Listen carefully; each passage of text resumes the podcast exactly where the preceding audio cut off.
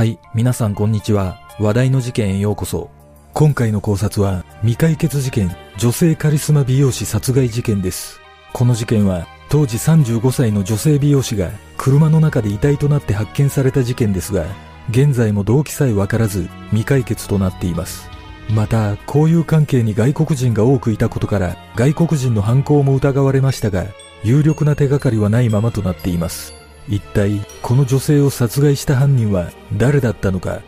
まずは事件概要からどうぞ。事件概要。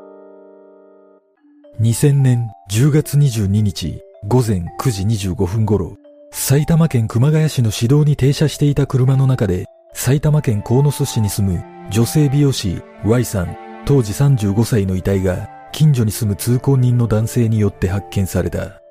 駆けつけた警察が確認したところ、Y さんは後部座席の足元にうつ伏せで倒れ、着衣に乱れはなく、後頭部には鈍器で執拗に殴られた跡があり、死因は失血死とみられ、車内には大量の血痕が残されていたため、Y さんに強い恨みを持った人物による犯行の可能性が高いことが分かった。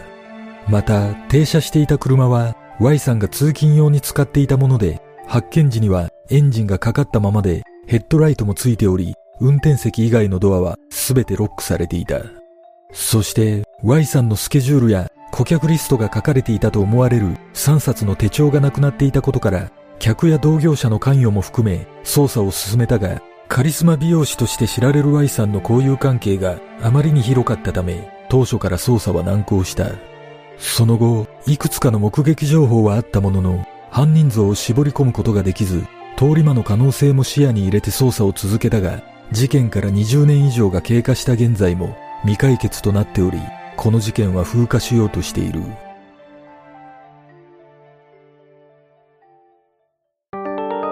被害者 Y さん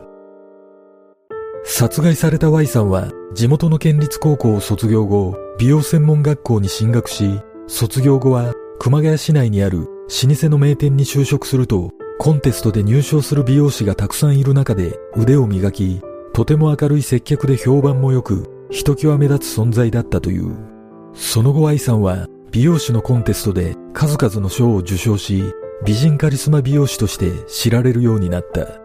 また Y さんは語学が堪能で中国語や英語、パキスタン語を話すことができ、外国人の集まるバーによく出入りしており、外国人と幅広い付き合いがあり、事件前には中国語のサークルにも通っていた。そんな Y さんはイスラム教信者だったこともあり、1990年25歳の時、中古車の輸入販売や東京都内でインド料理店を経営していたパキスタン人男性と友人の通訳役として知り合い、それをきっかけにこの男性と結婚し、二人の男の子を設け、仕事を一時辞めていたが、1998年に離婚すると、二人の子供をパキスタン人男性の実家に預け、事件の5年前に父親が他界していたため、美容師の母親と弟と暮らしながら美容師の仕事に復帰していた。そしてその矢先、Y さんは何者かによって殺害されてしまった。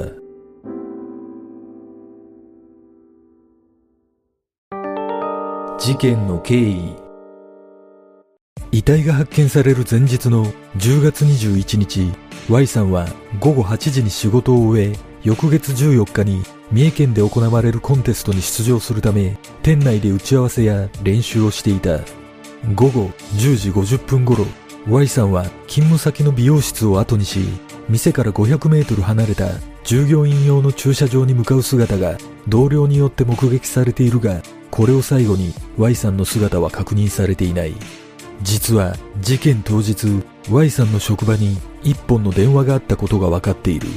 その電話に出た Y さんが珍しく長電話していたのを同僚が確認しており、誰と話していたのか同僚が聞くと、Y さんは母親からだと答えているが、後の捜査で母親ではないことが確認され、電話の相手が誰だったのかは判明していない。ただ、この日の前日、2年前に離婚したパキスタン人の元夫から日本に到着したという連絡が Y さんの家族に入っていたため、Y さんは元夫と話していたのではないかとの見方があるが、元夫と事件の関連は確認されておらず、Y さんと会う予定があったのかも分かっていない。そして翌日の10月22日午前9時25分頃、路上に止まっていた Y さんの車を不審に思った通行人の男性が車内を覗いてみたところ、後部座席で血を流して倒れている Y さんを発見し、警察と消防に通報したが、救急が駆けつけた時には、すでに Y さんは死亡していた。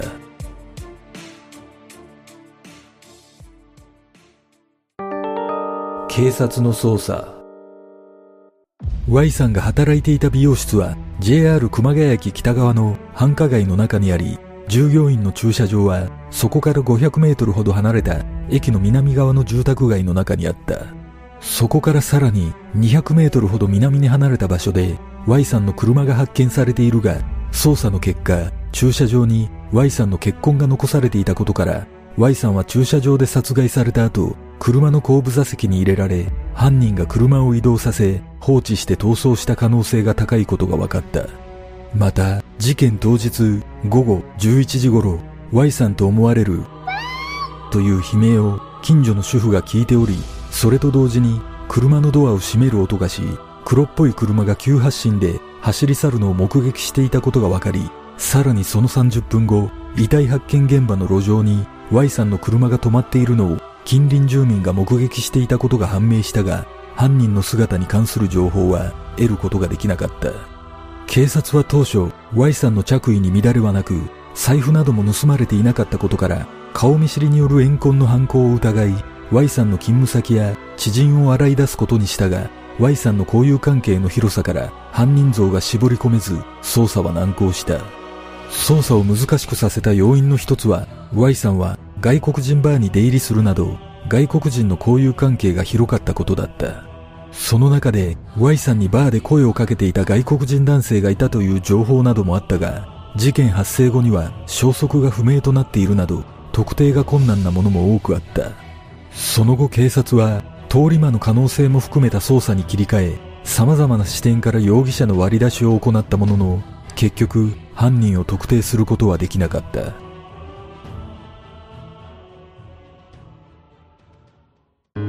事件の真相とは？この事件は Y さんが後頭部を執拗に殴られていたほか手帳が盗まれていたことから顔見知りの怨恨との見方が強かったため Y さんの勤務先の同僚全員が疑いの目で見られたこともあり美容室の関係者はマスコミの取材を一切受けなかったという常連客の一人は事件後店には以前の活気はなくなり美容師さんたちも犯人扱いされるなどかなり辛かったようですと語っており、Y さんは指名客を多く持っていたことから、売り上げの面でも相当な打撃を受けたとされている。実は Y さんをよく知る中国語サークルの男性によると、Y さんは元夫について、もう前の夫とは会わないし、会いたくない、よりを戻す考えは全くないなどと話していたとされ、パキスタン人の元夫に復縁を迫られていたとも取れる話をしていたとの情報がある。仮にこれが事実であれば、元夫が事件に関与した可能性が一気に浮上するが、警察が指名手配したという情報がないため、元夫にはアリバイがあったのではないかとの見方がある。また、別の外国人による犯行の場合、手帳が奪われていることから、犯人は日本語が読める外国人ではないかとの見方もあり、すでに出国しているとすれば、解決は不可能だと指摘する声もある。果たして Y さんを殺害した犯人は一体誰だったのか？犯行動機は何だったのか、この事件の真相とは？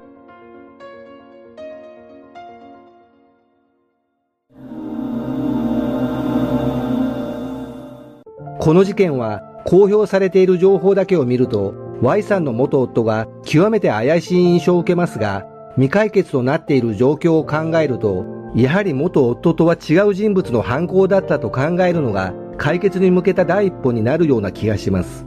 私がこの事件で気になることは Y さんの携帯電話に関する情報が一切出ていないということです。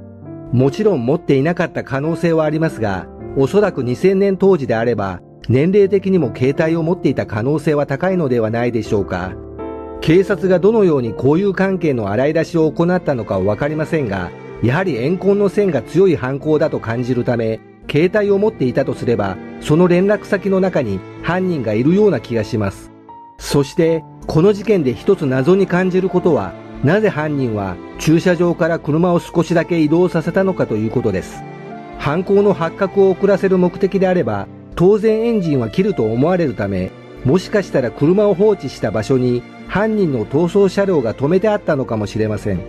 犯人像としては外国人と幅広い付き合いがあったことからも外国人の可能性は捨てきれないと感じますが、はっきりとした犯行動機が見えないため、当時交友のあった日本人の可能性も十分考えられます。もしかしたら初動捜査で外国人に的を絞ったことで見落としている日本人がいるのかもしれません。